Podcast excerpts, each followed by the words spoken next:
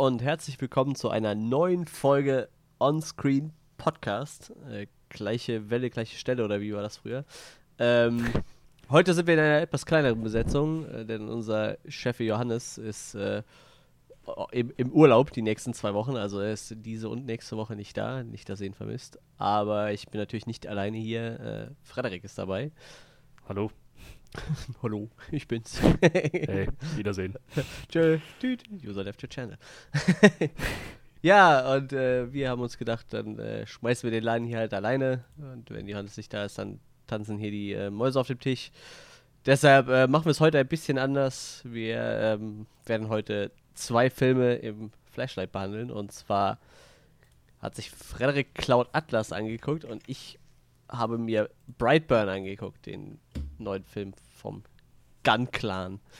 Also ich glaube, da sind James Gunn und zwei seiner drei Brüder involviert. Ich, ähm, ja, deshalb, ich glaube, der Gun-Clan trifft schon ganz gut.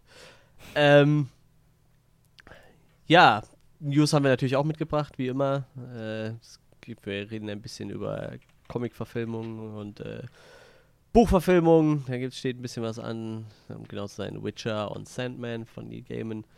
Da wollen wir ein bisschen drüber quatschen. Und falls ihr keinen Bock habt, uns über die News quatschen zu hören, über unsere Highlights der Woche, geben wir euch dann jetzt zwei Timecodes durch. Der erste Timecode wäre dann natürlich für Cloud Atlas, der zweite für Brightburn.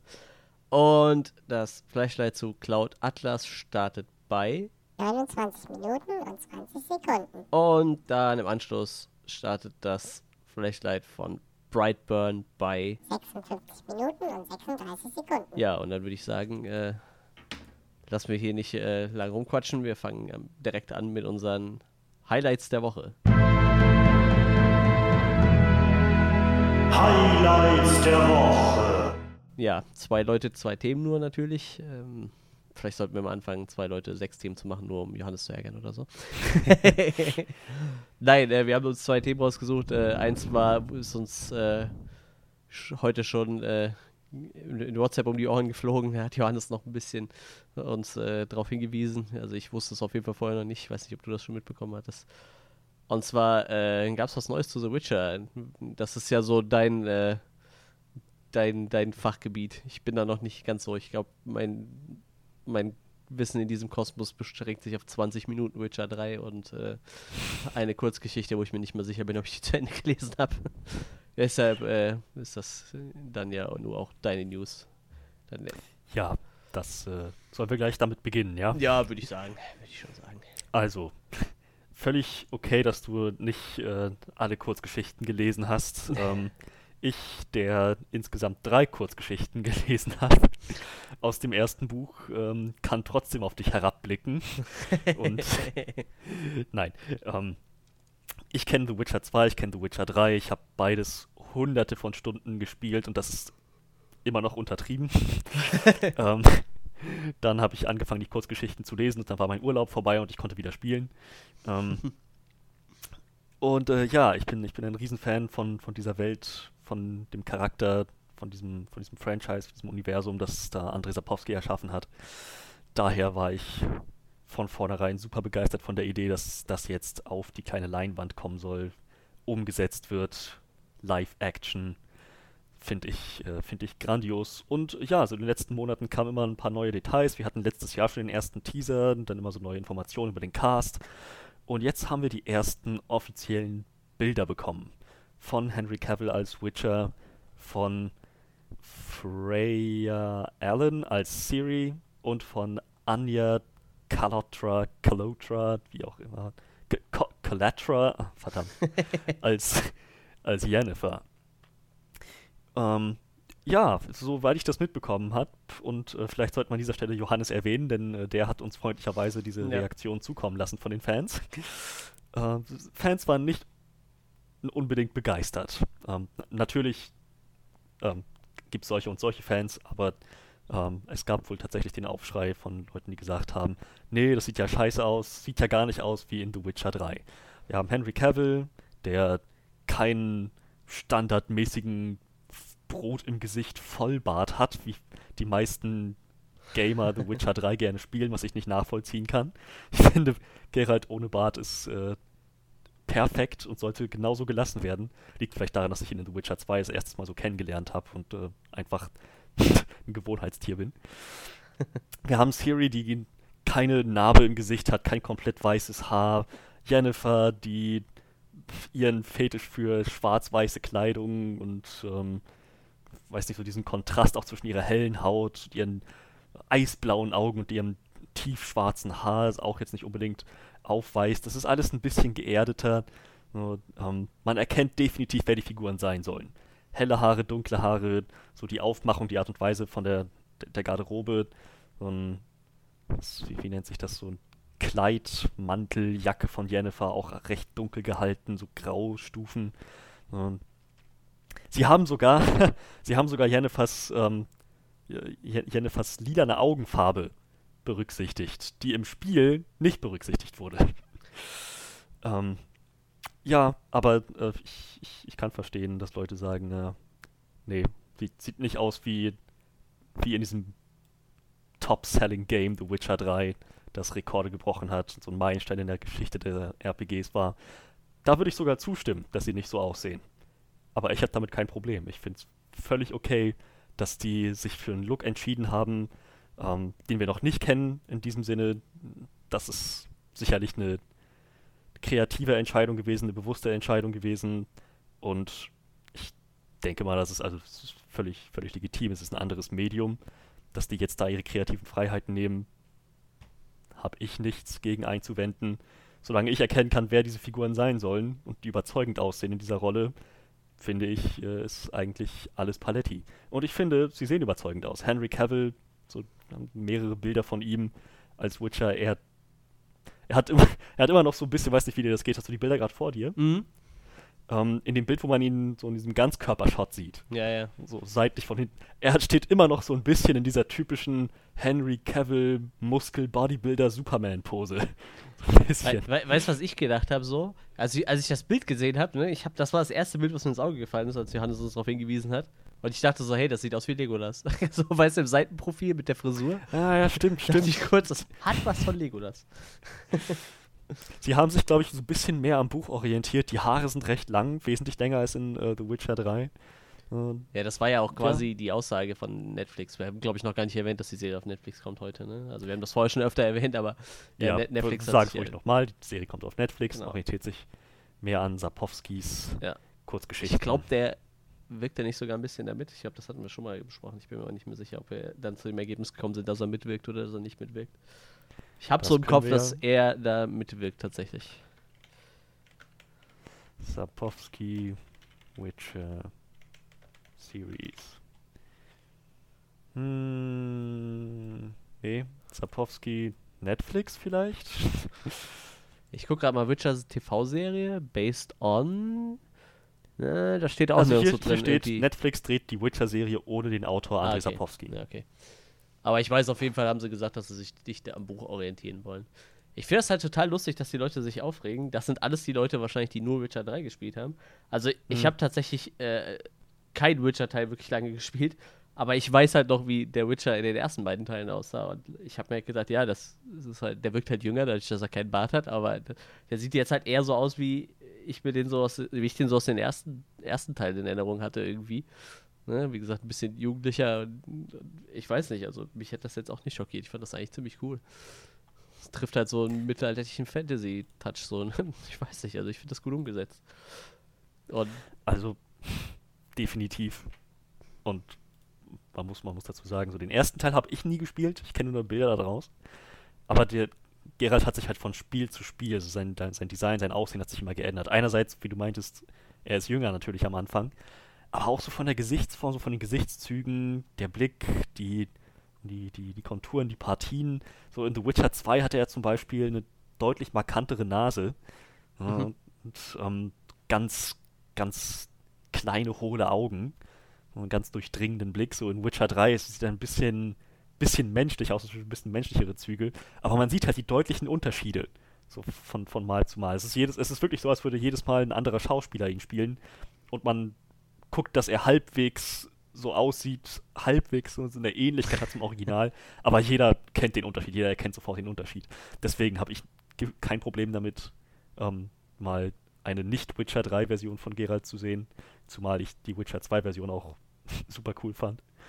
Und äh, wa- was mich viel mehr interessiert, ist so die, die Art und Weise, wie sie an die Rüstung von Geralt rangehen. So dieses mittelalterliche gehärtetes Leder mit so ein paar Nieten, Stahlaufsätzen, so das, das Schwert hinten am Rücken, er muss beweglich bleiben. Ja. Das ist genau richtig. Ich habe das Gefühl, die, weiß nicht, die, die, die gehen da mit sehr viel Liebe zum Detail ran. Und was habe ich, was habe ich hier noch? Ach ja, was, eine Sache wollte ich auch noch anmerken. Triss sah von Teil 2 auf Teil 3 auch sehr anders aus. Die Haarfarbe ist geblieben und die Synchronsprecherin. Alles andere, tja, Ja, das ist wie gesagt dieses Phänomen, dass der dritte Teil halt so übertrieben erfolgreich war. Ne? Ich glaube, deshalb haben die Leute jetzt einfach nur dieses Bild im Kopf. Und äh, ich glaube, hättest du das irgendwie zu Zeiten von Witcher 1 gemacht oder so, hätte das wahrscheinlich funktioniert. Oder zu Zeiten, wo es noch gar kein Spiel gab. Ne? Da, da hättest du nämlich dann nur die Buchleute mitgetriggert. Und die hätten dann gesagt, ja, äh, finde ich geil wahrscheinlich. Ne? Wie gesagt, ich, ich also ich habe halt, wie gesagt, nur diese eine Kurzgeschichte gesehen, aber ich finde, das, das trifft halt schon ziemlich gut. Ne? Und wie gesagt, äh, was du gerade schon gesagt hast mit dieser Rüstung, ich meine, das ist ja eigentlich auch ein Magier, ein Hexer. Kein Mhm. Magier, ein Hexer. Äh, die brauchen halt keine fette Panzerrüstung. Also ich finde, das sieht schon ziemlich cool aus. Bin mal gespannt, wie das nachher aufgeht in der Serie. So mit diesen ganzen Nieten, verstärkten Lederrüstungen Ja, oder genau. Steinbesetzt. Ich weiß nicht, was es ist. Ich bin, ich bin da echt gespannt. Das ist, glaube ich, so, so gehärtetes Leder mit so vielleicht irgendwie, keine Ahnung, Metallplatte drunter ganz dünn. ja, irgendwie Oder so. wir, wir bräuchten jemanden, der sich mit mittelalterlicher Rüstung auskennt. Der könnte uns wahrscheinlich ganz genau sagen, was das ist. Wahrscheinlich. Oder einfach nur so Nieten drin, um, keine Ahnung, um härtere Schläge abzuwehren oder Stabilität, ich habe keine Ahnung. Aber jedenfalls, das, was in den Büchern rüberkam, war, dass Witcher bei ihrer Arbeit beweglich bleiben müssen. Ja. So eine volle Ritterrüstung können die sich nicht erlauben, weil dann sind die zu langsam und Monster zerschreddern so eine Rüstung sowieso sehr schnell. Also, Ja, das war so auch das, was ich noch von, von dieser Kurzgeschichte so ein bisschen im Kopf hatte, von dieser ersten, die ich gelesen habe. ja. Dass das schon irgendwie Sinn macht. Das, Das zeigt mir halt, dass die auf sowas achten. Das finde ich eigentlich sehr schön. Ja. Also ja, ich persönlich habe kein Problem mit den, weder mit den Schauspielern noch mit dem, mit den Design Choices. Ja. Ich meine, wenn man, wenn man genau hinschaut, meinte ich auch vorhin schon zu dir, also Henry Cavill hat so einen leichten Drei-Tage-Bart. Ja, Weiß echt nicht, ist jetzt nicht glatt rasiert wie Superman. Weiß echt nicht, was die, was die Leute sich Und er hat doch aufregen. keinen Schnurrbart wie Superman. da, Ja, da, oh, ich glaube, auf jeden dann hätten sich die Leute richtig aufgeregt. Wenn er mit so einem schönen Schnurrbart angekommen wäre. Richtig schöner Schnorres. Ich hätte das trotzdem irgendwie gefeiert. oh Mann. Ja, ich weiß nicht, ja, auch die Damen sind, äh, keine Ahnung. Ich weiß halt auch nur, dass die eine halt helle Haare hat, die andere dunkle. Das so, das mit den Augen wäre mir halt zum Beispiel nicht aufgefallen. Aber ich. Ja, ich weiß nicht, also so optisch ist das halt echt ansprechend irgendwie, ne? Ich, ich finde das schon ganz cool.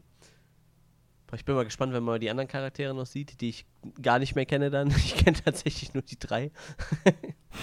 Wie gesagt, ich, ich, ich wollte Witcher 3 spielen an so einem Wochenende, wo, an so einer Woche, wo ich halt krank zu Hause saß.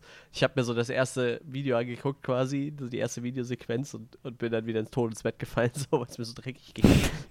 das war so me- mein Witcher 3 Moment dann. War leider ein sehr kurzer Ausflug in das Universum, aber ja, ich werde die auf jeden Fall noch spielen. Die stehen bei mir halt auf jeden Fall ganz oben. Und es wird sich. Ich gehe fast davon aus, ich habe eben gelesen, die sind angekündigt für die Comic-Con. Also ähm, auf der San Diego Comic-Con. Ähm, werden die am, am 19. Juli werden die in Halle H, das ist glaube ich diese große, große Pressekonferenzenhalle, da werden die halt äh, auch eine, eine, eine kleine Sitzung haben. Und ich gehe fast davon aus, dann kriegen wir schon ein Startdatum. Also könnte ich mir schon fast vorstellen. Ich weiß nicht, ob es für einen Trailer reicht, aber ich denke mal, ein Startdatum könnten sie vielleicht schon liefern. Sagt, das sind jetzt noch zwei Wochen ungefähr, ein bisschen mehr. Ah, Ich bin mal gespannt. Ich könnte mir schon vorstellen, dass wir dann irgendwas zu sehen bekommen. Irgendwie in, auf ein Datum oder so. Tja, mal schauen. Ja. ja wie gesagt, Hen Henry Cavill ist ja eigentlich ein guter Schauspieler. So, da habe ich eigentlich Vertrauen. Die anderen beiden Damen kenne ich halt gar nicht so. Die eine, das haben wir eben schon gesagt, relativ jung. Ist gerade 17, die andere 23. Aber wie gesagt, mir sagen die halt alle nichts. Wenn ich mal so gucke. Die eine. Ne, das sind schon wieder andere Schauspielerinnen. Ja, ich weiß gar nicht, wo die mitgespielt haben vorher. Wie gesagt, ich kenne die halt gar nicht vom Namen her. Henry Cavill kennt man ja nur irgendwie. Ja. Wenn, wenn schon als Superman oder so, aber auf jeden Fall kennt man ihn. Ja, ich bin echt gespannt. Äh, erkennt man diese Logos wieder? Hast du die gesehen, diese drei Logos, die da noch drunter waren? Einmal so eine Schwalbe. Also das eine ist definitiv ähm, der Wolf, ne? Geralt, der Witcher. Ja. Das andere ist die Schwalbe. Das ist äh, Siris Symbol. Und das andere, dieser Ja, Stern, ich, ich weiß es nicht. Ah, ich, ich kann es auch nicht, also taucht in den Spielen, soweit ich weiß, nicht so explizit auf.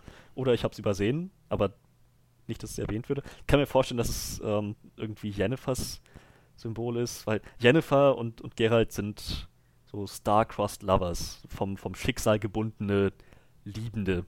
Vielleicht ist das irgendwie Ja, das eine Referenz sein, dazu, ja. vielleicht ist es in den Büchern erörtert. Da müsste man jemanden fragen, der mehr als drei Kurzgeschichten gelesen hat. Ja, wahrscheinlich. das denke ich mir auch immer. Ja, da haben wir leider nicht so den krassen Experten hier in, in unserer Runde. Aber immerhin, Leute. Also, falls jemand von unseren Zuhörern in der Materie steckt, das wäre jetzt die Gelegenheit zu glänzen. ohne Witz, Uns helft uns. Podcastern zu zeigen, wo es lang geht und es einfach mal besser zu wissen als wir. Wir wären so dankbar. Ja, äh, traut euch. Erzählt uns was. ja, dann ganz zum Schluss haben wir noch so ein kleines Poster, aber ich glaube, gibt es das schon länger? Ich habe so das Gefühl, das gab es schon länger. Dieses, wo man ihn von hinten quasi sieht. Diesen Shot, wo er vorm Meer steht, auf so einer Klippe. Ich hab's so im. Hast, ges- gesehen habe ich es vorher noch nicht. Ich bin mir halt nicht sicher. Ich kann schwören, ich hätte es schon mal gesehen. The worst monsters are the ones we create. Hat das so einen Bezug zu irgendwas? Weiß auch nicht. Ne? Die Monster, die wir erschaffen, naja, Ja. so die, die Menschen, die halt mit ihren Intrigen sich Feinde machen. Ähm, aber jetzt, nee, nichts, nichts, was irgendwie so, ein, so eine klassische Line aus dem Buch oder aus, aus dem Spiel gewesen wäre. Ich bin mal gespannt. Also die haben ja noch nicht so wirklich festgelegt, wo sie einsetzen. Ne? Aber da die ja alle noch relativ jung sind, werden sie wahrscheinlich auch relativ weit vorne anfangen mit den Büchern. Ne?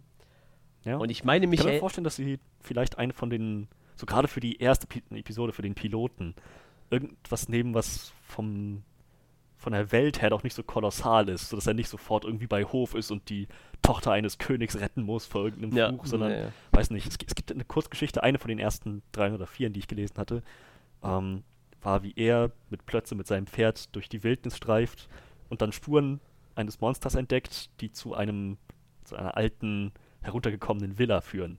Und das ist im Prinzip dann das, die ganze Welt, in der sich alles abspielt. Diese Villa, das, also diese, keine Ahnung, wie, wie nennt man das, verarmter Adel, Hm. der da gewohnt hat, verflucht, Nivellen. Und, ähm, so ein, und naja, ich will jetzt mal nicht zu viel vorwegnehmen. ähm, aber das Monster, das dann da anfängt zu wirken. So recht kleines, recht kleine Welt für den Anfang, ein kleines, kontrollierbares äh, Örtchen, aber super, um so diese Welt vorzustellen, was der Witcher eigentlich macht. Kann mir vorstellen, dass das die erste Episode sein wird und es dann erst weitergeht zu den größeren Sachen. Ja, die müssen ja irgendwie. Also in der, in der, Kurzgeschichte, die ich gelesen habe, da kam, glaube ich, die zwei Damen noch nicht vor. Oder bilde ich mir das nur ein, dass die da nicht vorkamen? Die kamen, nee, die kamen erst Ja. später. Deshalb, und wenn die ja schon mal mit dabei sind, dann lässt sich auf jeden Fall abschätzen, dass sie dann irgendwann auf jeden Fall äh, wahrscheinlich irgendwo in den Roman noch ansetzen. Ne? Aber ich gehe fast davon aus, die werden auch relativ chronologisch arbeiten irgendwie. Ne? Wie, wie gesagt, das mit der, was du gerade gesagt hast mit der Kurzgeschichte, macht irgendwo auf jeden Fall Sinn. Aber ich denke mal, dann werden wir halt auch irgendwo beim, beim ersten Roman, denke ich mal, einsteigen. Ne? Vermute ich jetzt einfach mal. Das bietet sich ja bei sowas auch auf jeden Fall an. Vielleicht wird das äh, Netflix ihr Game of Thrones. Ich weiß nicht, wie komplex dieses Universum ist, ehrlich gesagt, aber vielleicht ist das möglich. Ich weiß es nicht. Ich bin auf jeden Fall echt gespannt, wenn es soweit ist. Und äh, ja, Collider gibt halt auch so den Hint, dass man auf jeden Fall mal äh, bei der Comic-Con aufpassen sollte wegen Infos zum Release. Ne? Ich, also, da, dass sie für dieses Jahr noch angesetzt ist, das weiß man, glaube ich, aber noch nicht so genau wann. Ich bin halt echt gespannt. Mal schauen. Ja. So viel dazu. Ja, wenn wir ein paar Bilder bekommen. Ja, wie gesagt, dieses Wolfslogo hätte ich jetzt auch noch zuordnen können, die Schwalbe und das andere Ding auf jeden Fall nicht. Vielleicht äh, ist das auch äh, super Hint auf den, auf den Willen, in dem es gehen könnte, dieses Logo, aber ich glaube, dafür müssten wir jetzt ein bisschen Nachforschung anstellen. Schade, dass es hier keine Kommentarsektion gibt. Da wird sich, würde sich jetzt wahrscheinlich schon direkt das Maul drunter zerrissen, worum es hier geht. Oder es wird nur drüber abgeraged, äh, wie kacke die doch aussehen. Das kann natürlich auch sein. Ja, eins von beidem, ne? Ja, das ist echt krass. Ich habe halt auch äh, meine äh, beste Freundin, die spielt halt auch die ganze Zeit nur Witcher 3, ne? Die hat halt eine Playstation 4 und da gibt es halt Witcher 1 und 2 nicht und die zockt halt nur Witcher 3 so. Und die meinte halt auch direkt so, ja, die sehen doch voll kacke aus und so, das ist, das ist doch gar nicht wie im Spiel. Ich sage, ja, die verfilmen halt auch eigentlich in erster Linie die Bücher, ne? Und Ach, Leute. nicht das Spiel. The Witcher 3 ist ein grandioses Spiel und es ist mein Lieblingsspiel aller Zeiten und ich bin damit bei weitem nicht allein. Aber bitte, ein bisschen Toleranz. Ja, das habe ich mir dann auch gedacht. Weil Das war schon ein bisschen krass. Ja, so, so viel zur Netflix The Witcher Serie. Ich gehe fast davon aus, wir werden in drei Wochen spätestens nochmal drüber reden, wenn die Comic-Con durch ist. Ich denke, da kommt noch ein bisschen was. Bis dahin würde ich sagen, belassen wir es erstmal dabei. Und dann gucken wir mal, was wir noch an News haben. Ja, und zwar äh, tatsächlich ist das ein Comic, den ich nicht gelesen habe, aber im Moment reißen sich die Leute tatsächlich ein bisschen um Neil Gaiman-Kram. Ähm, Neil Gaiman ist ja ein relativ bekannter äh, Schriftsteller, viel Fantasy-Kram, aber halt auch äh, einige Comics. Ähm, ich weiß nicht, äh, der Sternwanderer war von ihm, der ist ja schon ein paar Jährchen alt jetzt, der Film. Ähm, aktuell läuft American Gods Staffel 2 bei uns bei Amazon, glaube ich.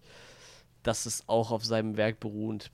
Ähm, die zweite Staffel ist, glaube ich, ein bisschen schlechter angekommen. Dann kam jetzt dieses äh, Good Omen, kam jetzt auch, glaube ich, auch bei uns auf Netflix. Ist auch eine Kollaboration von Neil Gaiman und Terry Pratchett gewesen. Ja, und jetzt haben sie sich so sein, ich glaube, das ist so, wird immer so weitgehend als eins seiner, so, so quasi sein Meisterwerk angesehen. Das ist halt Sandman, eine Comicserie, die seinerzeit bei äh, Vertigo gestartet ist und da auch so mit für den Erfolg von, von Vertigo Comics äh, beigetragen hat. Ich glaube, Vertigo ist mittlerweile die, oder war schon immer eine DC-Tochter und ich glaube, wenn ich mich richtig erinnere, wird das sogar dicht gemacht jetzt, das Label. Aber ich bin mir gerade nicht sicher. Nicht, dass ich jetzt Scheiße erzähle, aber ich meine, irgendeins von diesen Labels wird, äh, wird jetzt platt gemacht. Äh, ja, ich muss das gerade nachforschen, weil das ist eine wichtige Info, glaube ich, vielleicht. Tu das. Ich werde in der Zwischenzeit die Zuhörer Belustigt. unterhalten. Ah ja, hier. ich habe schon gefunden. Im- Er ist also eine Tochter von DC und im Juni 2019 wurde äh, festgelegt, dass das im Januar 2020 eingestampft wird. Ähm, die verbleibenden wichtigen Serien, die sie da noch äh, haben, die werden halt auf verschiedene DC-Brands umge umgestuft. Und dann gibt es da DC Black Label, das ist so für äh, 17 Plus. Das ist halt bei, bei, äh, bei den Amerikanern ist das ja ein bisschen anders, bei uns ja eher 18 Plus. Ähm, dann gibt es halt DC als normales Brand, was halt so ab 13 plus gilt und dann DC Kids, was die Serien von 8 bis 12 hat. Und Vertigo war halt eher so das für die, für die düsteren Sachen. Das sind halt Sachen wie äh, 100 Bullets erschienen und äh, Swamp Thing unter anderem. Äh, Fables, ich glaube, da hat der Johannes mal von erzählt. Hellblazer damals auch und Lucifer und so. Ähm, auf jeden Fall wird das Label eingestampft. Ja, und tatsächlich gibt es eigentlich schon sogar eine Serie aus dem Sandman-Universum. Und zwar ist das äh, Lucifer, die jetzt, glaube ich, bei Netflix in der vierten Staffel läuft und jetzt mit der fünften dann auch nächstes Jahr abgeschlossen wird. Ähm, der Charakter kam halt erstmal in, in Sandman vor und hatte dann eine relativ große Rolle. Und ja, jetzt hat sich halt äh, Netflix tatsächlich auch die Rechte an ähm, Sandman gesichert, was ja irgendwie dann auch Sinn macht, wenn Netflix halt auch schon die Rechte an, an, an, an äh, Lucifer sich gesichert hat. In Deutschland ist es natürlich ein bisschen anders. In Deutschland hat tatsächlich immer noch Amazon die Rechte. Das heißt, Amazon zeigt halt eine Netflix-Serie. Das ist halt ein bisschen Banane, aber ja, in Deutschland waren die Rechte halt ein bisschen anders verteilt. Da musste sich dann halt Netflix halt auch beugen. Deshalb kriegen wir in Deutschland die halt auch bei Amazon zu sehen. Aber eigentlich ist Lucifer seit der letzten Staffel eine Netflix-Produktion. Ja, und ähm, ich, ich weiß von der Serie gar nicht so viel. Also es geht wohl um äh, Morpheus, einen ein Unsterblichen, der äh, die Welt der Träume kontrollieren kann. Und er hat halt noch ein paar Brüder oder Geschwister, die, die fangen alle mit dem Buchstaben D an. Destiny, Death, Destruction, Despair, Desire und Delirium. Sein, sein Name ist eigentlich Dream, aber er nennt sich halt Morpheus. Und äh, ja, er ist halt der Hauptcharakter. Aber wie gesagt, ich habe da leider auch noch nie reinlesen können. Ähm, das ganze Ding hatte, das hatte 75 Ausgaben und hat äh, 26 Eisner Awards gewonnen. Also einer der erfolgreichsten Comics, die es so gibt. Ist von 89. Ähm, also ich bin da echt gespannt, wie gesagt, weil es halt immer so ein bisschen als sein, sein Meisterwerk so bezeichnet wird halt, ne? Ich habe es leider noch nie gelesen. Du vermutlich auch nicht, ne? Gehe ich von aus. Nope. Hast du zufällig mal in Lucifer reingeguckt? Ebenfalls nein. Kann ich auf jeden Fall empfehlen. Lucifer ist sehr lustig. Ähm, also ich bin tatsächlich ein bisschen gespannt drauf. Neil Gaiman ist auf jeden Fall auch Executive Producer. Das ist meistens nicht schlecht, wenn der Autor da mitmischt. Und David Goya, dem weiß ich gerade nicht mehr, wo der überall mitgemischt hat. Den Namen kenne ich auf jeden Fall. Äh, Wonder Woman Screenwriter Alan Heinberg wird noch dran beteiligt sein. Als, aber ja, scheinbar auch als Screenwriter. Und als Showrunner auch. Wie gesagt, ich äh, habe tatsächlich noch keine Ahnung, wo es da hingehen soll. Ich habe leider zu wenig gelesen, aber ich bin da echt ein bisschen gehypt um diese Serie. Das ist natürlich schade, dass du jetzt gar nichts davon gesehen hast. Deshalb kann ich dich jetzt schlecht fragen, ob du davon gehypt bist, weil Wie war nochmal der Titel, der genaue? Sandman. Ich meine, du hast immer mal wieder was erwähnt im Podcast über Sandman. Kann das sein? Ja, vermutlich. Und vor allem, wenn ich wahrscheinlich über Lucifer gesprochen habe oder so. ja, oder wahrscheinlich immer, wenn wir über Neil Gaiman gesprochen haben. Und ich glaube, Johannes hat das auch öfter erwähnt, dass er das gerne mal lesen würde, weil das halt gemeinhin so als, als Neil Gaimans bestes Werk gilt. Aber wie gesagt, ich habe leider noch nichts davon gelesen. Ich meine, für 75 äh, Ausgaben brauche ich halt auch ein bisschen Zeit tatsächlich. Ähm, ja, ich, ich bin gespannt. Das wird auf jeden Fall irgendwie wieder was. Also ich meine, Johannes hätte erzählt, das ging auch wieder so, hat so ein bisschen wieder so ein American Gods Vibe irgendwie. So mit, mit äh, Personifizierung von äh, bei American Gods ist es als Götter und ich, ich glaube, hier sind es halt irgendwie Geisteszustände oder irgendwie sowas. Ah, Ich bin halt echt gespannt, wo das hingeht. Das wird wahrscheinlich eine so richtig wirre Sendung, aber ich glaube, wenn, wenn ich da einem zutraue, das richtig zu machen, dann eigentlich Netflix. Die haben auch wohl bei äh, Lucifer ganz schnell die, die, zum Beispiel die Gewaltschraube ein bisschen angedreht, so weil Lucifer eigentlich deutlich brutaler ist. Und ich glaube auch an der, äh, am, am Nacktheitsgrad halt einfach, weil es den Comics näher kommt, ne? Also die haben halt schon versucht, den Vibe von den Comics ein bisschen mehr einzufangen. Ich äh, bin halt gespannt, wo sie dann mit Sandman hingehen. Ich werde auf jeden Fall versuchen, bis zum Release mir was äh, reinzulesen davon, glaube ich. Ich glaube, das sind auch noch nicht mal so kleine Ausgaben, wie man das von anderen Comics kennt. Ich glaube, das sind auch noch so richtig dicke Schinken immer. Habe ich irgendwie so im Kopf. Äh, gucken wir mal. Erste Ausgabe. Erste Ausgabe, 240 Seiten. Alter, wenn das. Ay, meine Fresse. Ich hoffe, da, ich hoffe, das ist schon ein Paperback. wenn er 240 Seiten ein, ein Band hat, dann, dann wird das richtig übel. Aber ich glaube, das wird er auch nicht hinkriegen. Ich glaube, das funktioniert nicht. Also wenn du, wenn du von 89 über 75 Bücher schreibst, quasi mehr oder weniger, das wird schon ein bisschen schwierig dann. Naja, ich bin mal gespannt. Ja. Ich, ja, wie gesagt, ich kann ja mit dir schlechter drüber reden, ne? Aber es war interessant, deine Meinung dazu zu hören. Ja, äh, falls irgendwer von euch äh, Sandman gelesen hat, jetzt könnt ihr auch glänzen und könnt uns natürlich aufklären, worum es da geht in diesen Comics und äh, ob ihr die vielleicht schon gelesen habt und was davon halten könnt. American Gods ist leider in der zweiten Staffel ziemlich abgeschmiert. Ich hoffe, ähm, das fängt sich wieder. Sonst, wie gesagt, Sandman ist, glaube ich, auch noch nicht bekannt, wann es wahrscheinlich rauskommen wird. Ich tippe mal darauf, dass das erst nächstes Jahr kommt. Jetzt steht ja erstmal Witcher an als neue große Serie. Korrekt.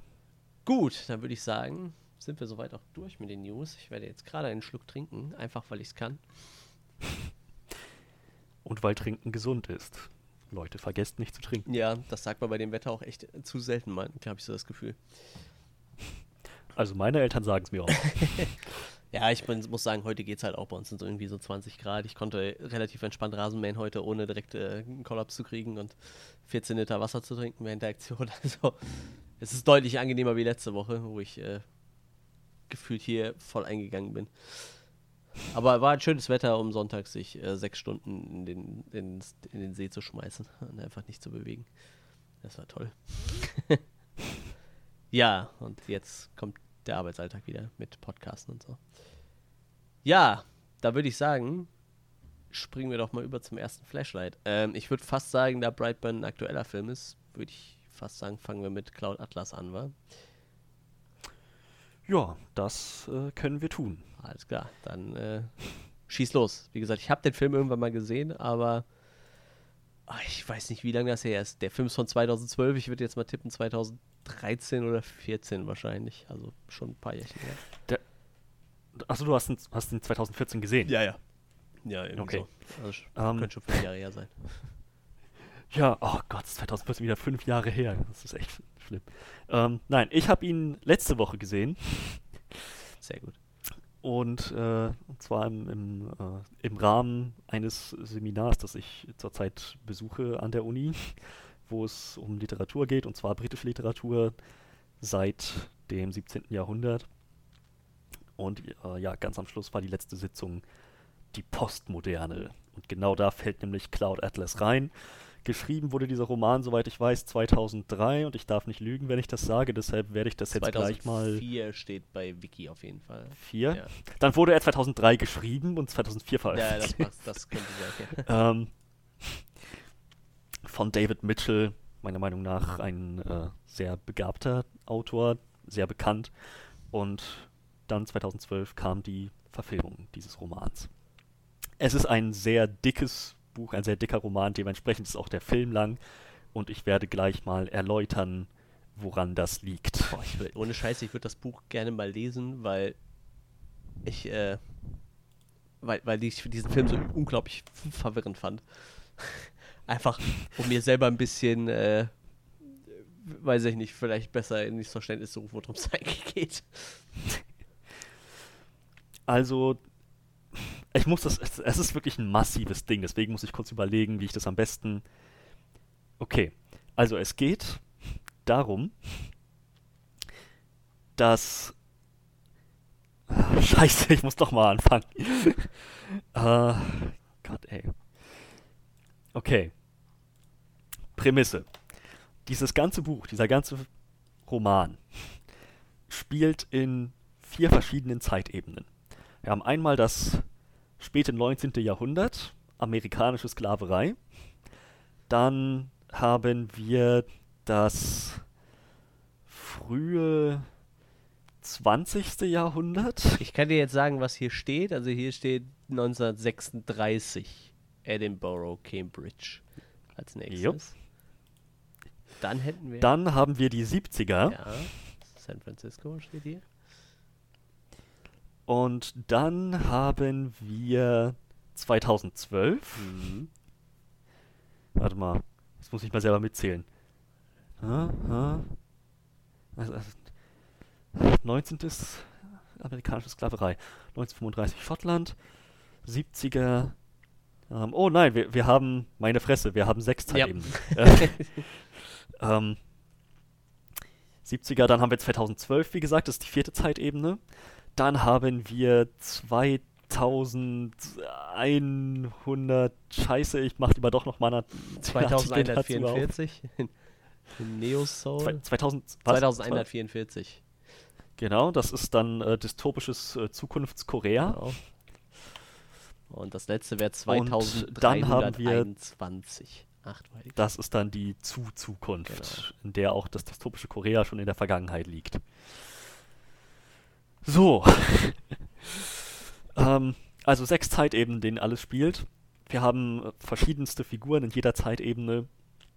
Das Einzige, was diese Zeitebenen verbindet, ist, das ist die grundsätzliche Thematik. Es gibt immer eine Art Regime, eine, eine, ähm, einen Agenten sozusagen, eine, eine Instanz, die Macht missbraucht, die Geld missbraucht. Also diese, dieses Them diese Thematik von Macht, Gier, Missbrauch, so Widerstand, Regime. Das ist das eine, was sich zwischen allen Zeitebenen widerspiegelt, in unterschiedlichen ähm, Ausprägungen. Zum Beispiel ist die, wenn man es mal ganz kontrastreich nimmt, die, die 2012er Zeitebene geht um einen Buchautor, der ähm, in ein Altersheim verwiesen wird, nachdem er eine Menge Schulden ähm,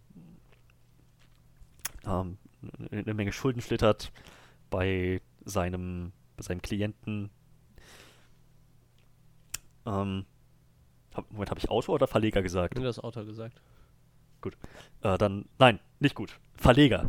Okay. Ein Buchverleger, der äh, in massive Schulden schlittert, nachdem er. Ach Gott, das ist. Weißt du, ich, ich hatte mir vorgenommen, das möglichst nicht zu spoilern und nicht möglichst in jedes einzelne Detail zu gehen, aber das ist doch schwer. Ich wollte gerade sagen, wie, wie funktioniert das bei diesem Film? Weil ich fand den auch unglaublich komplex. Okay, ähm, gut, ich, die Prämissen sollte ich vielleicht für jede Zeitebene abreißen. Also, worauf ich gerade hinaus wollte, dieses Thema von Unterdrückung, Macht, Gier, Regime, Widerstand dagegen. Das ist das eine, was sich in allen Zeitebenen widerspiegelt. Ähm, in ganz kleinen Mikrokosmos passiert das in, dem, in der 2012er Zeitebene, wo es, jetzt kommt die Prämisse, um, den, um einen Buchverleger geht, dessen Klient, der Autor eines Buches, überraschend reich wird, nachdem seine Verkäufe überraschend in die Höhe schießen, nach einem Ereignis, das ich nicht spoilern werde. So. Ähm, er ist nicht in der Lage, diese Schulden zu bezahlen, wendet sich an seinen Bruder, der sagt ihm, hey, keine Sorge, ich helfe dir, check erstmal in dieses Hotel ein und tauch erstmal unter und dann regeln wir alles weitere. Stellt sich raus, das Hotel, wo er eincheckt, ist ein Seniorenheim. Das Dokument, was er unterschreibt, ist nicht ähm, das, ist nicht das, das, der ein, das, zum Einchecken der Vertrag oder was auch immer oder die, die Liste der Gäste für die Nacht, sondern es ist der Vertrag für seinen, ja, für den Rest seines Lebens in diesem Altenheim zu, zu bleiben. Und in diesem Altenheim logischerweise werden die Alten ziemlich unterjocht und unterdrückt. So, die, das ganze Personal nutzt die recht aus, misshandelt sie teilweise, gibt ihnen keinerlei Freiheiten. Es ist im Prinzip wie ein Knast. So, dagegen muss er sich dann auflehnen, findet noch ein paar andere Leute. Es ist sehr komödiantisch eigentlich. Das ist so der Comedy-Part. So, und das geht dann halt bis rauf zu dem 2147 war das, meintest du? Äh, 2144. 44. In dem dystopischen zukünftigen Korea, äh, beziehungsweise Ostasien im Buch Nea Sokopros, ähm, wo es wirklich so straightforward gegen die Regierung geht, die einfach ein riesenhafter Apparat geworden ist, die alles kontrolliert, die ähm, menschliche Arbeitskräfte produziert und dann auch entsprechend grausam wieder entsorgt. Ähm, auf die weitere Details werde ich auch hier nicht eingehen. Es ist wirklich ein, ein erschreckendes Konzept und ähm, entsprechend schockierend dargestellt. Ähm, das ist dann sozusagen so der, die Auflehnung gegen das Regime auf der größten Ebene, die man sich so vorstellen kann. So, und dann hat man 17. Äh, Quatsch, 19. Jahrhundert die Sklaverei, gegen die sich äh, Adam Ewing auflehnt. Ähm, und ja, so weiter und so fort. Ich muss jetzt nicht auf jedes einzelne eingehen. Das ist so die, das Thema, das alle verbindet. Plus ein Detail, so ein etwas Greifbares, was alle Ebenen verbindet, ist, dass jeweils die nächst höhere Zeitebene einen Charakter hat, der ein Dokument besitzt, verfasst von einem Charakter aus der vorhergehenden Zeitebene. Okay. Verstanden? Okay. Und sozusagen spitzt sich das am Ende auf die allerferneste Zukunft, spitzt sich das wie so eine Pyramide zu. Die haben dann sozusagen, da ist alles passiert, da sind alle Dokumente einmal behandelt gewesen, da läuft alles zusammen. So. Das ist das, was äh, diese diese Ebenen verbindet. Und wie ich es gerade schon gesagt habe, es ist es sind verschiedene Zeitebenen und völlig verschiedene Welten, völlig verschiedene Gesellschaften und dementsprechend ist auch der Ton immer jedes Mal ein anderer. Sowohl im Buch als auch im Film kommt das super gut rüber. Man hat einmal so diese, dieses, fast schon diesen Abenteuerroman irgendwie mit dem, mit der Auflehnung gegen die Sklaverei, 19. Jahrhundert, viel mit Seefahrerei, äh, ähm, hat auch wirklich so leichte Momente drin, wirklich ziemlich coole Action-Momente. Äh, dann haben wir das 19. Jahrhundert, so Anfang 19. Jahrhundert, das ist wirklich so ein, so ein Drama um einen Komponisten, ähm, der in Ungnade gefallen ist und versucht wieder seinen Namen reinzuwaschen.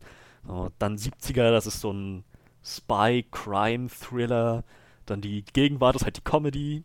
Dann Korea, Zukunft ist ja ziemlich dystopischer, futuristischer Film im Prinzip so, ja, ja, doch, wie nennt man das so, fast schon Sci-Fi eigentlich.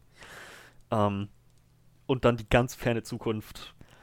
Ja, das ist, das ist, wo die Konsequenzen aus der, ähm, aus der dystopischen Zukunft, aus dem dystopischen Korea fruchten, wo die Welt im Prinzip am Arsch ist und alle Leute leben wie, keine Ahnung, so ganz, ganz primitiv, wie, ähm, ja, wie würde ich das beschreiben? so Borderlands-mäßig irgendwie. so ganz, also wirklich sogar komplett ohne Technologie. Eigentlich eher wie so Robinson Crusoe auf einer Insel. Und, ähm, genau, auch, auch, das hat dann wieder so einen ganz eigenen Touch ähm, von so, so, einem primitivistischen Tribal-Drama.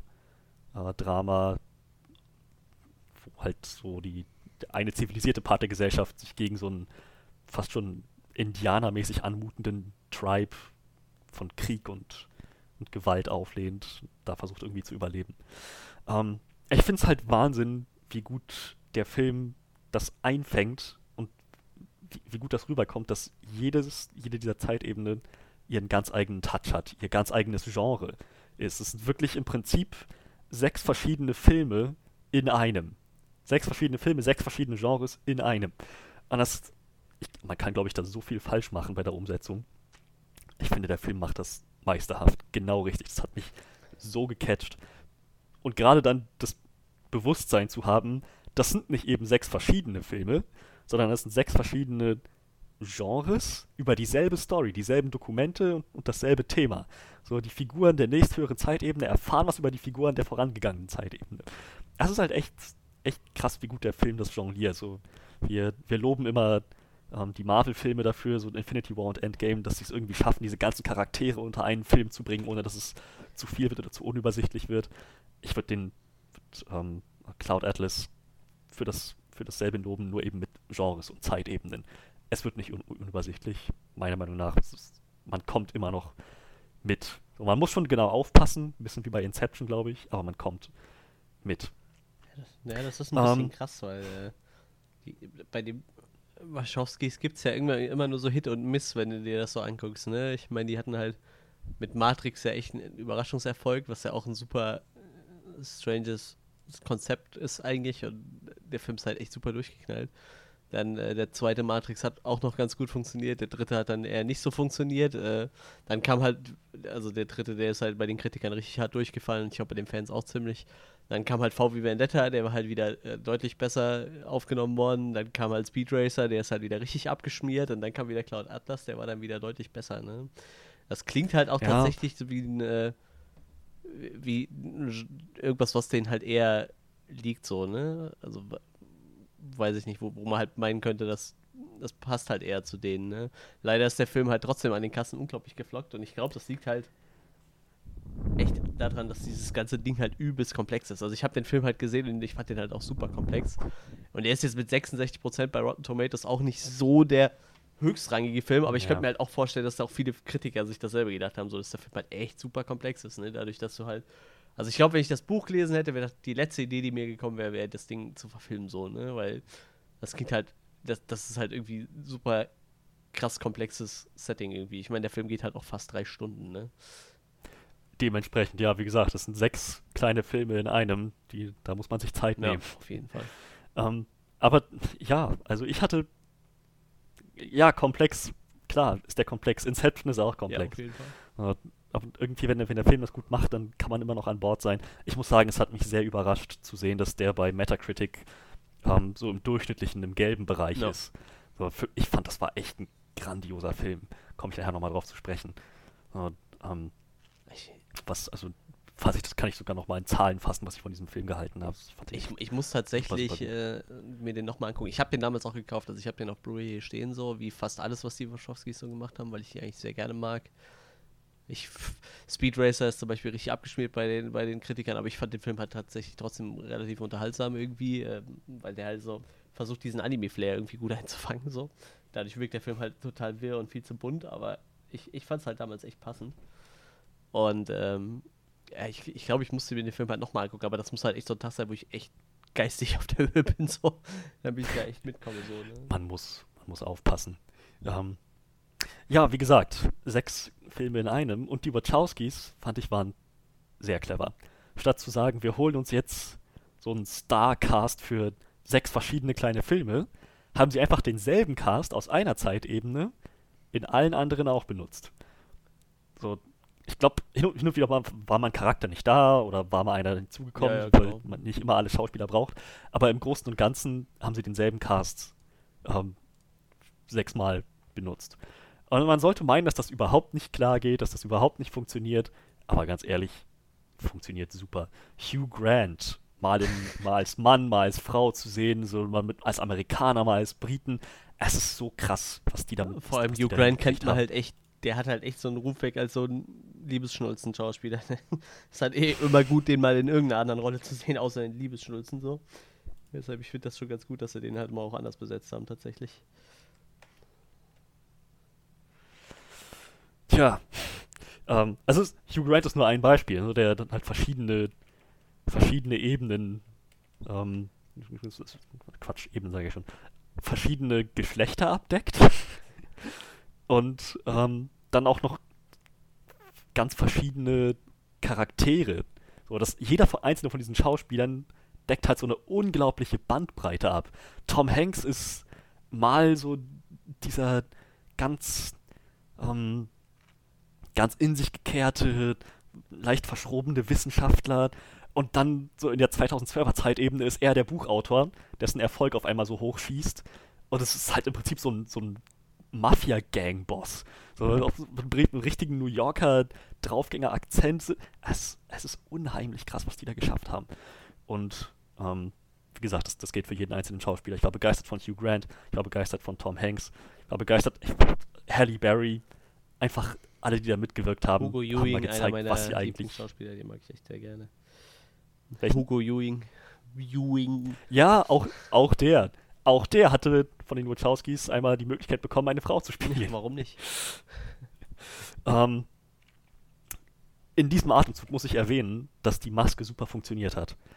Erst am, ganz am Ende, wenn der Film rum ist, sieht man nochmal so wie bei so einer Sitcom, ähm, Wen die alles gespielt haben. Ja. der, der und der Schauspieler in der und der Rolle. Und das war halt dann für jeden Schauspieler irgendwie vier, fünf Rollen. Und dann habe ich erst mal gesehen, meine Güte, diese Frau, diese Altenpflegerin, das war Hugh Grant. Habe ich nicht erkannt. Äh, Und das ging mir mit mehreren Schauspielern so, weil die Maske einfach so gut gearbeitet hat. Es sah täuschend echt aus wie, naja, wie eine Frau. Und dazu halt die Schauspieler, dieser, die, die diese Stimme so schön verstellen können. Das, das, ist, einfach, das ist echt krass, was die da geschafft haben. Ähm, es hat manchmal nicht funktioniert. Das ist ein Kritikpunkt, den ich anmerken muss, wenn es in Korea gespielt hat. Äh, versuch mal so einen Haufen Hollywood-Schauspieler glaubhaft wie, ein- wie Asiaten Ja, ja, aussehen zu lassen. Ähm, ich, bei, sie haben sich Mühe gegeben, sicherlich, aber es geht einfach nicht. Und sorry, aber das wirkte dann für Hugo, Hugo Weaving als Asiate. Das, sorry. ähm, nur eins von den Beispielen, wo ich denke, ach Gott, nein, bitte. Da hättet ihr wenigstens eine Ausnahme machen können. ähm, das das äh, war nicht so, nicht so, nicht so grandios. Ähm, mh, das war die Maske, aber im Großen und Ganzen, abgesehen von Asien, hat die Maske super funktioniert. Dazu ähm, haben sie sich, glaube ich, sehr viel Mühe gegeben bei dem, ähm, bei der, na, bei der Umsetzung der einzelnen Storylines. So sehr viele Details haben sie beachtet. Sie haben teilweise Antworten auf einige Fragen gefunden, die äh, das Buch offen gelassen hat. Ja, krass. Ja. ähm, und naja, also die, die Story ist halt wie im Buch packend, bewegend, sehr emotional, teilweise richtig so ein Schlag in die Magenkuhle. Ähm, und der, der, der Film setzt das super um. So das, was man sich im Buch so ausmalt, was da gerade passiert, das kommt halt im Film hervorragend rüber. Es ist, man fühlt richtig mit. Ähm, wenn ich sage, der Film hat einige Antworten auf Fragen gefunden, die das Buch nicht weiter beantwortet hat, dann meine ich, glaube ich, wirklich nur, ähm, nur so ein paar. Zum Beispiel, woher dieses Muttermal kommt, aber auch das nicht vollständig beantwortet, sondern im Prinzip ein bisschen wie bei Lost, glaube ich. So aus, dem, aus der Beantwortung der Frage noch ein größeres Mysterium gemacht. Ähm, allerdings haben sie beantwortet, das ist, glaube ich, das, das am ehesten noch das Beispiel. Ähm, sie. Ah, was wollte ich sagen? Sie. Achso, ja, genau, die. Äh, Im Buch wird die Frage aufgeworfen, ob diese ganze Dystopie in Korea, der Aufstand dagegen, nicht auch Teil der Regierung Hm. war. Und im, Im Film sagen sie, nee, nee, das war, der Widerstand war der Widerstand, das waren ehrliche Leute. Ähm, das wäre, das wäre ein Beispiel dafür. Aber darüber hinaus, ähm, das Muttermal wird nur einmal kurz gezeigt, woher das kommen könnte und das wirft noch mehr Fragen auf. Äh, dann äh, gibt es noch die so kleine Details, wie das ähm, eine Figur sich an ein musikalisches Thema erinnert, ähm, was sie wohl in einem früheren Leben oder so mal vielleicht gehört hat. Man kann nur mutmaßen. das, äh, das, ist, das ist genauso wie im Buch wird das einfach offen gelassen. Also sie. Warte. Also wird da auch also man nimmt nicht nur dieselben Schauspieler, sondern es wird ab und zu auch darauf hingewiesen, dass die vielleicht im vorherigen Leben die anderen Charaktere hätten gewesen sein können. Das, also, das wird gar nicht so in Bezug auf die Schauspieler genannt, okay. sondern das ist was, was der Autor David Mitchell selbst gesagt hat über das Buch. In dem Buch geht es im Prinzip um Reinkarnation. Ja, okay. Ja. Und dann hat man halt im Buch so einen Moment, wo ein Charakter aus, dem, aus der 70er Jahre Plotline sich an eine Musik erinnert, die ähm, sie noch nie gehört haben kann, weil das irgendwie so eine einzigartige Ausgabe ist, die einzige in den USA oder so, die Platte, die da zu finden ist. Und trotzdem hat, sagte sie, ich habe das auf jeden Fall schon mal gehört. Was so irgendwie implizieren würde, früheres Leben, irgendwo diese Charaktere hängen alle zusammen. Ähm, das, darauf findet der Film halt auch keine Antwort, sondern wirft das auch einfach nur so in den Raum. Das Einzige, was der Film macht, ist, es gibt eine Stelle, vielleicht erinnerst du dich daran, in der, in der, in der Zukunft, wo ähm, im Prinzip dieses Inselvolk nur noch ganz primitiv lebt Mhm. und Tom Hanks, die Hauptfigur, ist dieser Familienvater, der versucht irgendwie seine Leute zu beschützen, geht auch dann zu einer Hexe oder so, was auch immer die sein soll, und die gibt ihm so ein paar Visionen von der Zukunft. Ähm, und da, da sieht er in so einem Traum dann diese verschiedenen Geschichten und auch die Charaktere aus den verschiedenen Zeitebenen. Das passiert im Buch nicht Ah, okay. so explizit, dass man da jemanden hat, der alles einmal vor sich sieht, so Gegenwart und Vergangenheit und Zukunft. Ähm, das, das ist was, was der Film so ein bisschen da reinschmeißt und, und anteasert. In diesem Zusammenhang müsste ich vielleicht noch was, was erwähnen, was mir aufgefallen ist. Wenn man das Buch nicht kennt und man hat diesen Film und plötzlich diese ganzen Mysterien, die einfach hingeworfen werden und nicht beantwortet werden, kann ich mir vorstellen, schon scheiß Gefühl. Man würde von einem guten Film erwarten, dass der sowas vorbereitet und dann aufklärt. So, die Tatsache, dass dieser Film das nicht macht, ist nicht, weil das irgendwie ein schlechter Film ist, sondern weil das im Buch ganz genauso war. Das war einfach loyal gegenüber der Buchvorlage. Aber ich kann verstehen, wenn man sagt, okay, sorry, in einem Film hat das jetzt gerade nicht so gut funktioniert. Und ähm, ja, das wäre vielleicht einer der Kritikpunkte, die ich noch anmerken könnte, wo ich sage, gut, hätte man anders Nee. machen können. Darüber hinaus, das, das war's. Maske und die Mysterien. Maske und Mysterien, die beiden M's. Die M und M's. Das war's. Mehr habe ich an diesem Film ehrlich gesagt nicht auszusetzen. Ansonsten die, die Story bewegend, packend, spannend. Ich hatte nicht das Gefühl, dass es 2 Stunden 50 Minuten sind. Das ging echt zack, zack, wie im Flug vorbei.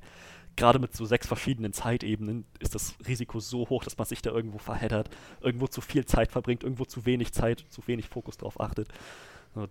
Ich fand, das Editing war ausgezeichnet, haben sich von der Buchvorlage ein bisschen distanziert.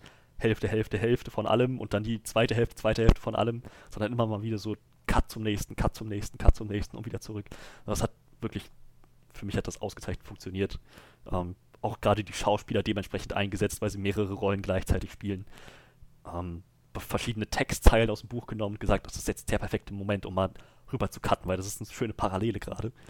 Editing hat super funktioniert. Der Soundtrack stark, Schauspiel grandios, die Idee überhaupt so, selbe Schauspieler, mehrere Rollen. Die Art und Weise, wie die Schauspieler das umgesetzt haben, habe ich schon mal gesagt, das sind einfach super talentierte Schauspieler da drin.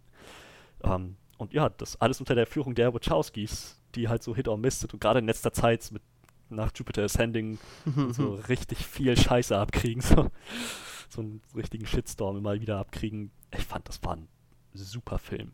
Ich bin, ich, normalerweise würde ich bei solchen Sachen, bei Flashlights keine Zahl nennen, aber wir machen jetzt hier gerade im Prinzip einen Split-Podcast. Ich bin nicht so sicher, ob das überhaupt als hundertprozentiges Flashlight durchgeht. Ich würde dem Film eine 9 von 10 geben. Wer die Zeit hat und die Konzentration, möge sich den gerne antun. Man müsste gerade noch hinzufügen, dass die, die Wachowskis ja noch diesen, Se- diese Sense8-Serie gemacht haben. Und äh, die kam tatsächlich sehr gut an. Wurde trotzdem nach der zweiten Staffel abgesetzt, aber die kam tatsächlich sehr gut an. Mit, äh, die zweite Staffel hatte 91% bei Rotten Tomatoes. Ah, die kann, Wie lange ist das her, die erste Staffel? die erste Staffel ist von 2015, also quasi direkt im Anschluss an Jupiter Ascending kam die. Und die hatte 70% und die zweite hatte dann 91. Also. Und die ist halt auch wieder so, ja, so, ein- so ein Mindfuck, ne? Also da geht es ja auch irgendwie um Leute, die alle irgendwie miteinander verknüpft sind, so, ne? Die irgendwie sich alle nicht kennen, aber irgendwie doch miteinander verknüpft sind. Also auch ziemlich, ziemlich Hm. abgefahrenes Setting irgendwie. Also wie gesagt, die haben, die haben schon ein paar interessante Ideen, habe ich so das Gefühl. Ich glaube, da gehen die auch mehr auf, ne? Also ich sag mal, ähm, dieses Jupiter Sending halt, ich fand den halt echt auch echt nicht gut so. Ich habe den halt auch hier stehen irgendwie, weil ich irgendwie alles von denen habe. Und äh, Speed Racer ist halt auch irgendwie, war, war halt eine super abgefahrene Idee irgendwie, so wirklich versuchen, den einen Anime so real wirken zu lassen halt irgendwie, ne? Also die haben halt vollkommen diesen diesen Vibe von dem Anime eingefangen. Der Film war halt knatschebunt. Also, wenn, wenn ein Auto explodiert ist oder so, dann ist das einfach in bunten Farben explodiert und so. Also, das war total wirr. Aber ich finde, das hat halt auch irgendwie funktioniert, so was sie da gemacht haben. Ne? Und ich meine, Matrix war halt auch, ich habe den das erste Mal gesehen, da war ich 13 oder so, ich habe da nichts gerafft. Ne? Also der Film, der, ich fand den so komplex damals. Und ich finde den heute noch ziemlich komplex. Und ich, ich glaube, sowas können die gut. Und ich glaube, dieses Cloud Atlas, das hat den echt, war sowas, das dem voll in die Karten gespielt hat. Und gesagt, dieses Sense 8 auch. Und Jupiter Ascending war halt irgendwie, ja, nicht so geil.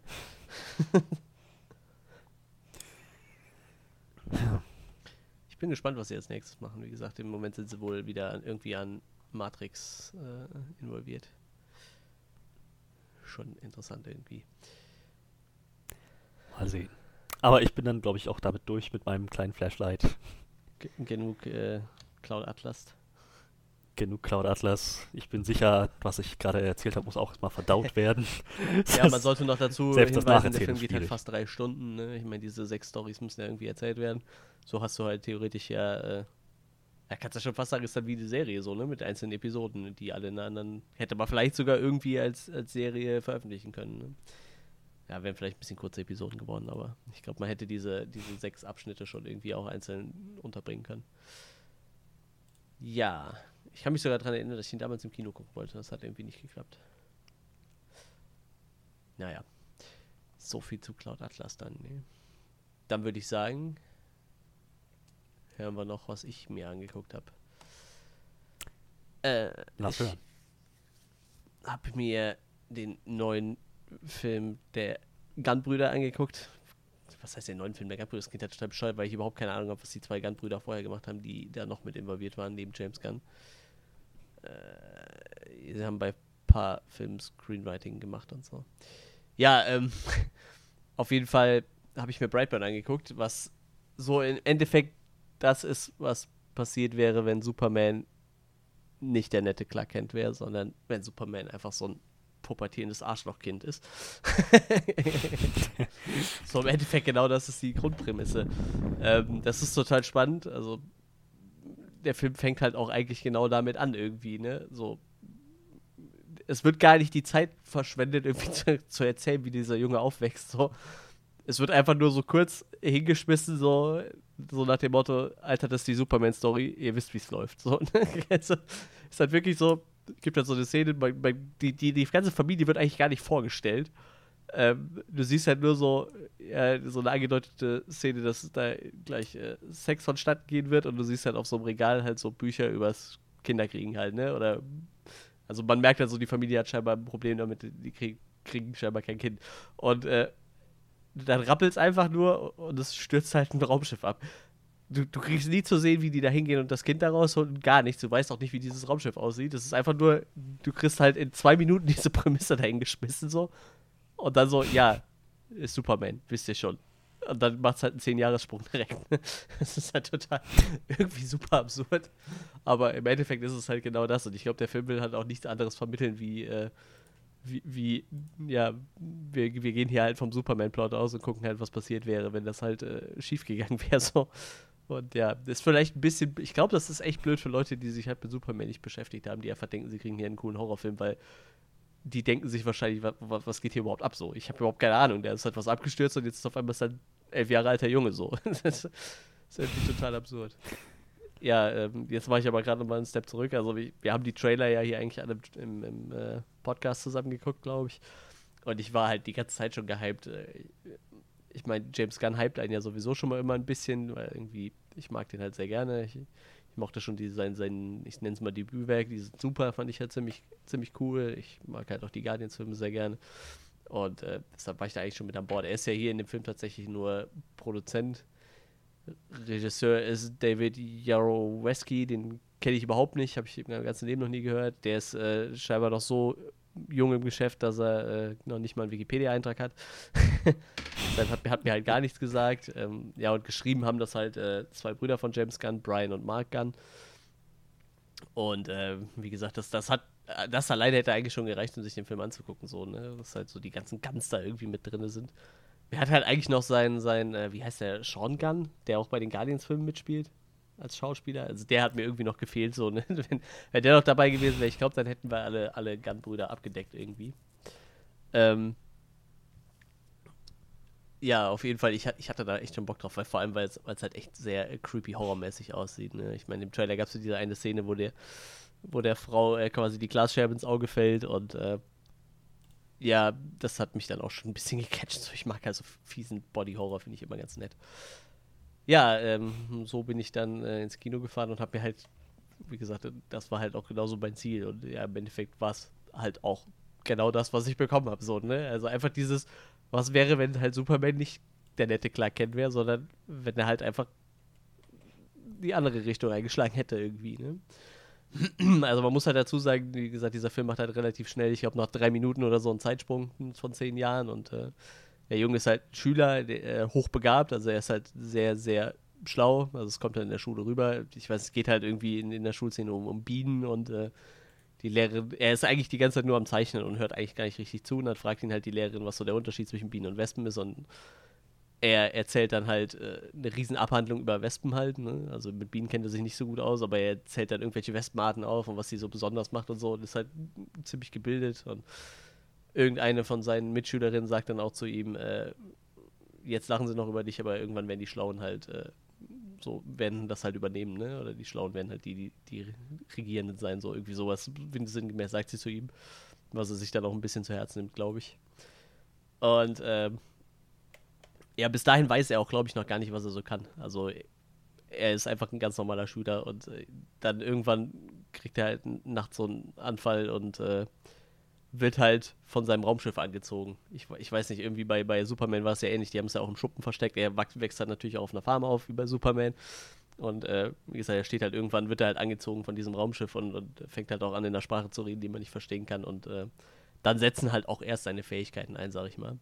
Das führt dann natürlich zu, zu sehr äh, absurden Szenen. Er versucht halt ein Rasenmäher anzureißen, also weil er seinem Vater versprochen hat, dass er noch einen Rasen mäht und äh, der springt halt nicht an und irgendwann reißt er halt so fest daran, dass er das Ding halt einfach so einen halben Kilometer weiter rückwärts in den Wald reinschmeißt.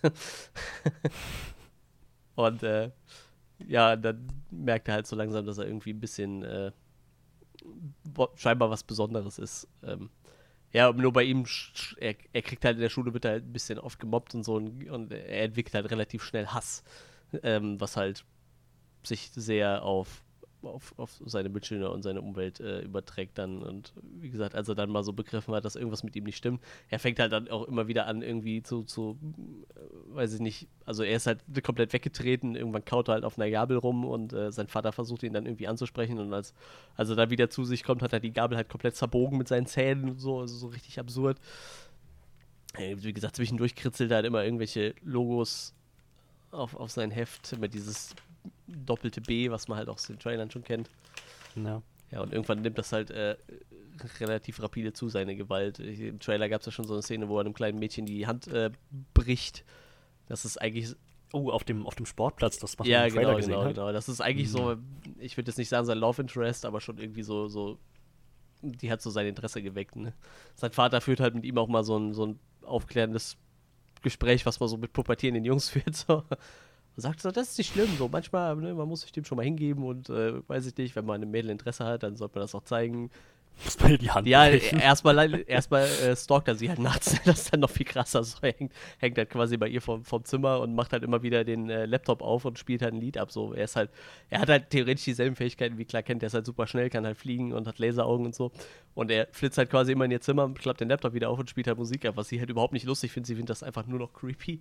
Und er kennt ihn halt auch äh, zufällig direkt und deshalb hat sie halt auch Angst vor ihm und äh, lässt ihn dann halt auf dem Sportplatz quasi auch fallen, wo er ihr dann die Hand bricht.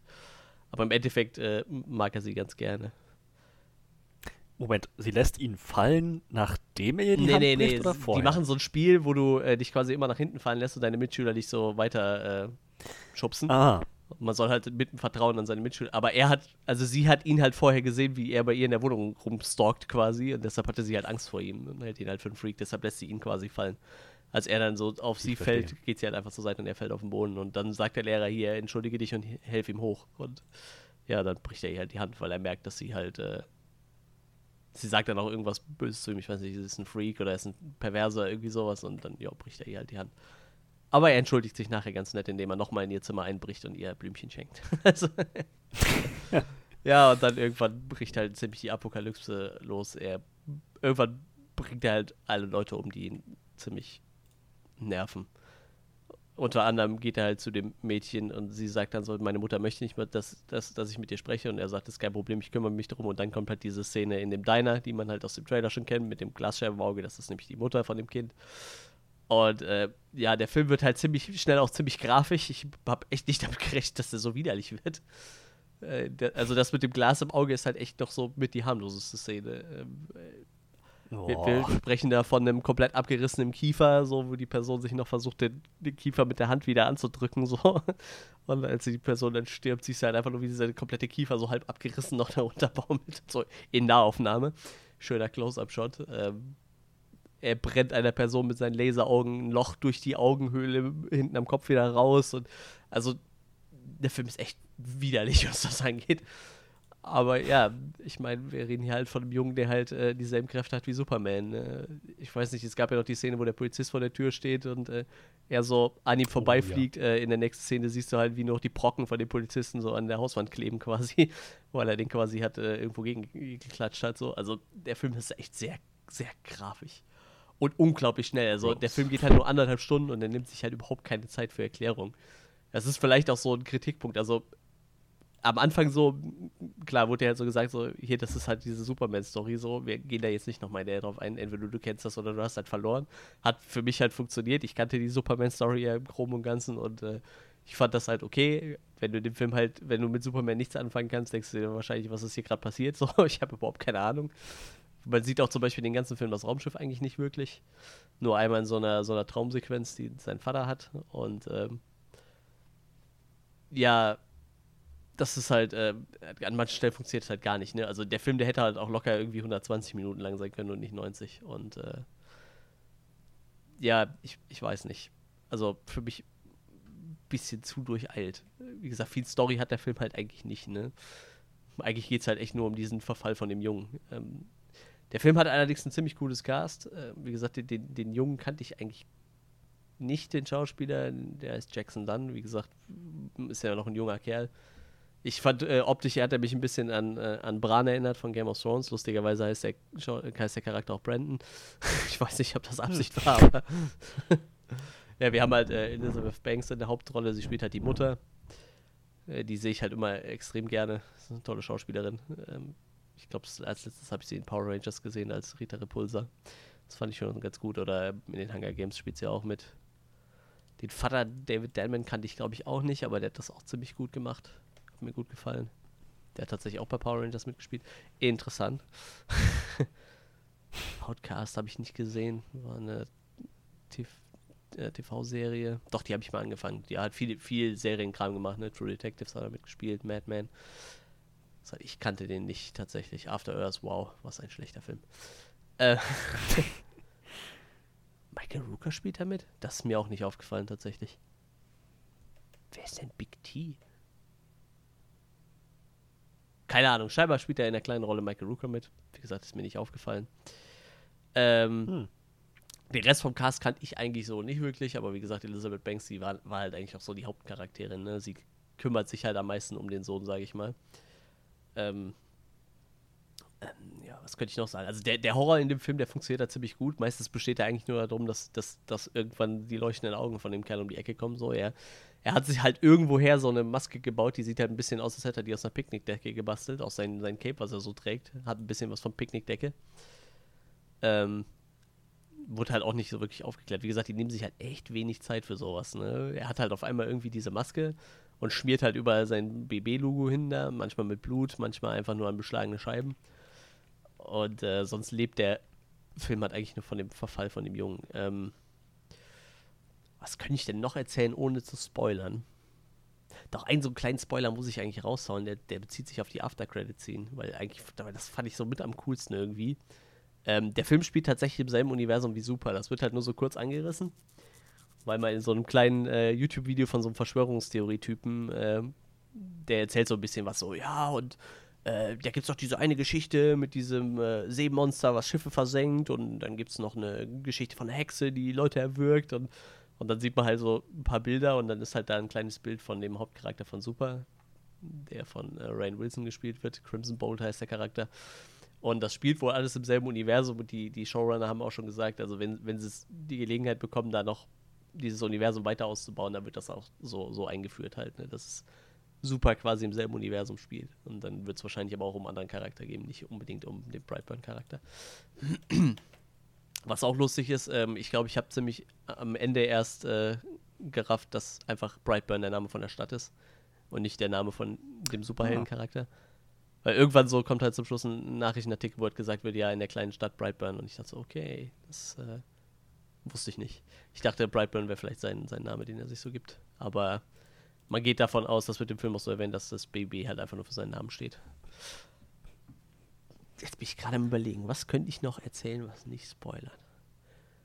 Ich könnte einfach so ein bisschen den Eindruck von dem Film erzählen. Also ich finde, der Horror in dem Film hat halt echt gut funktioniert. Ähm, ich fand halt auch diese Prämisse echt spannend mit, mit diesem äh, Superman Goes Wrong irgendwie. Das haben sie auch echt gut umgesetzt. Wie gesagt, ich habe ich hab da echt Spaß gehabt. Hätte halt echt nicht damit gedacht, dass der Film so ekelhaft wird. Und wenn ich das sage, heißt das schon was. Also die Szenen waren halt echt krass. Bin halt äh, echt, äh, ich finde das echt spannend, wie sich so der Film in Deutschland in den letzten Jahren entwickelt hat. Weil ich glaube, den hätten wir früher umgeschnitten so nicht ins Kino gekriegt. Bin ich mir echt ziemlich sicher. Ich glaube, da war das Fieseste, was ich gesehen habe, die Szene in Mirror. Da reißt sich, glaube ich, auch eine so selber den, den Unterkiefer ab. So. Das ist aber auch ein bisschen fies, aber ich glaube, viel fieser wird es da auch nicht. Und hier der Film, der, der ist halt echt ein bisschen eklig so.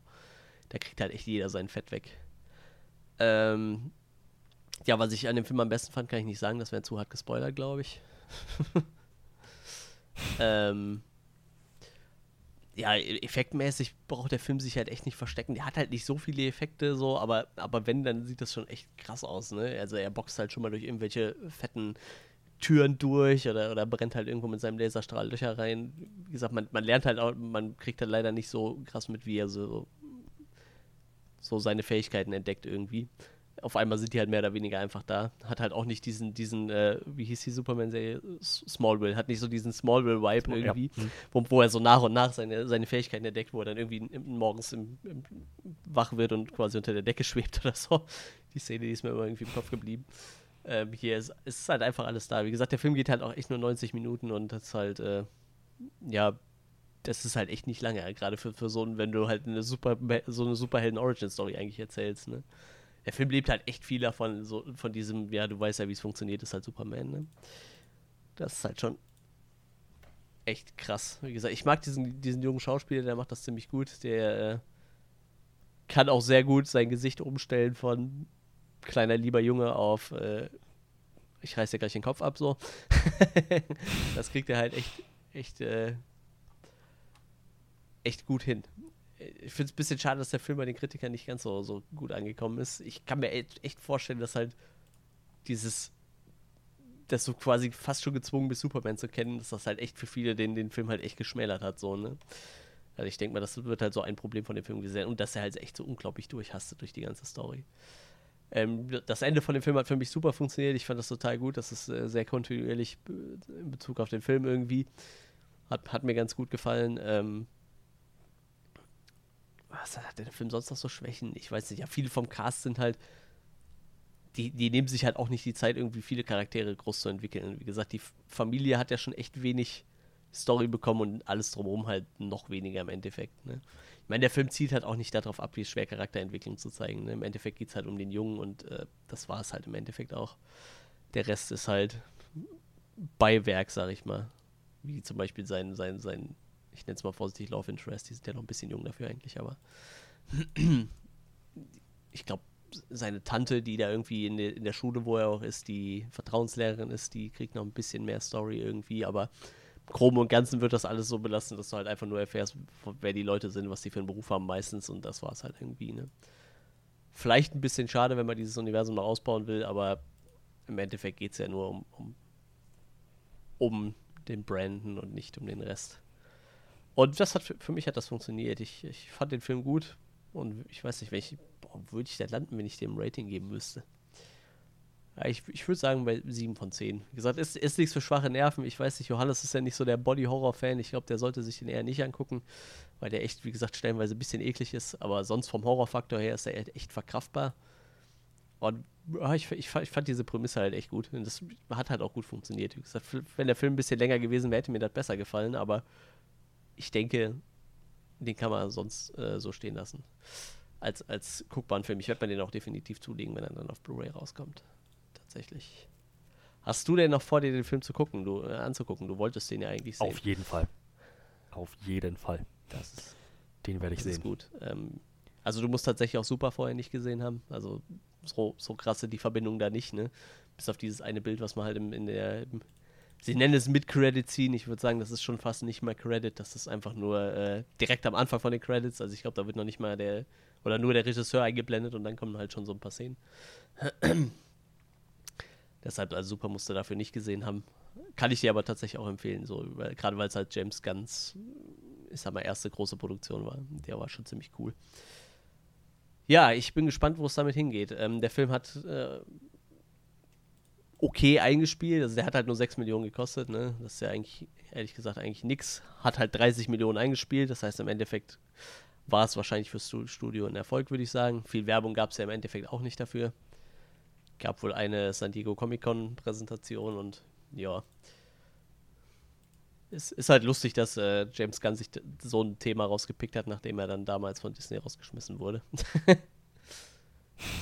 A, dass er sich quasi eine, eine DC-Story geschnappt hat, ne? keine, keine Marvel-Story, die er da verbrüstet hat. Und äh, zum anderen, dass es halt wieder so ein Superhelden-Ding war. Ne? Das war irgendwie schon ein bisschen merkwürdig. Hatten wir irgendwie am Anfang, wie die ersten Trailer rauskamen, schon mal ein bisschen drüber spekuliert. Naja, in der Zwischenzeit hat sich ja auch wieder einiges getan. Äh, James Gunn macht jetzt alles, was mit Superhelden und Comics zu tun hat, sowohl für DC als auch für Marvel. ja, es ist schon krass, wie sich das mit dem entwickelt hat.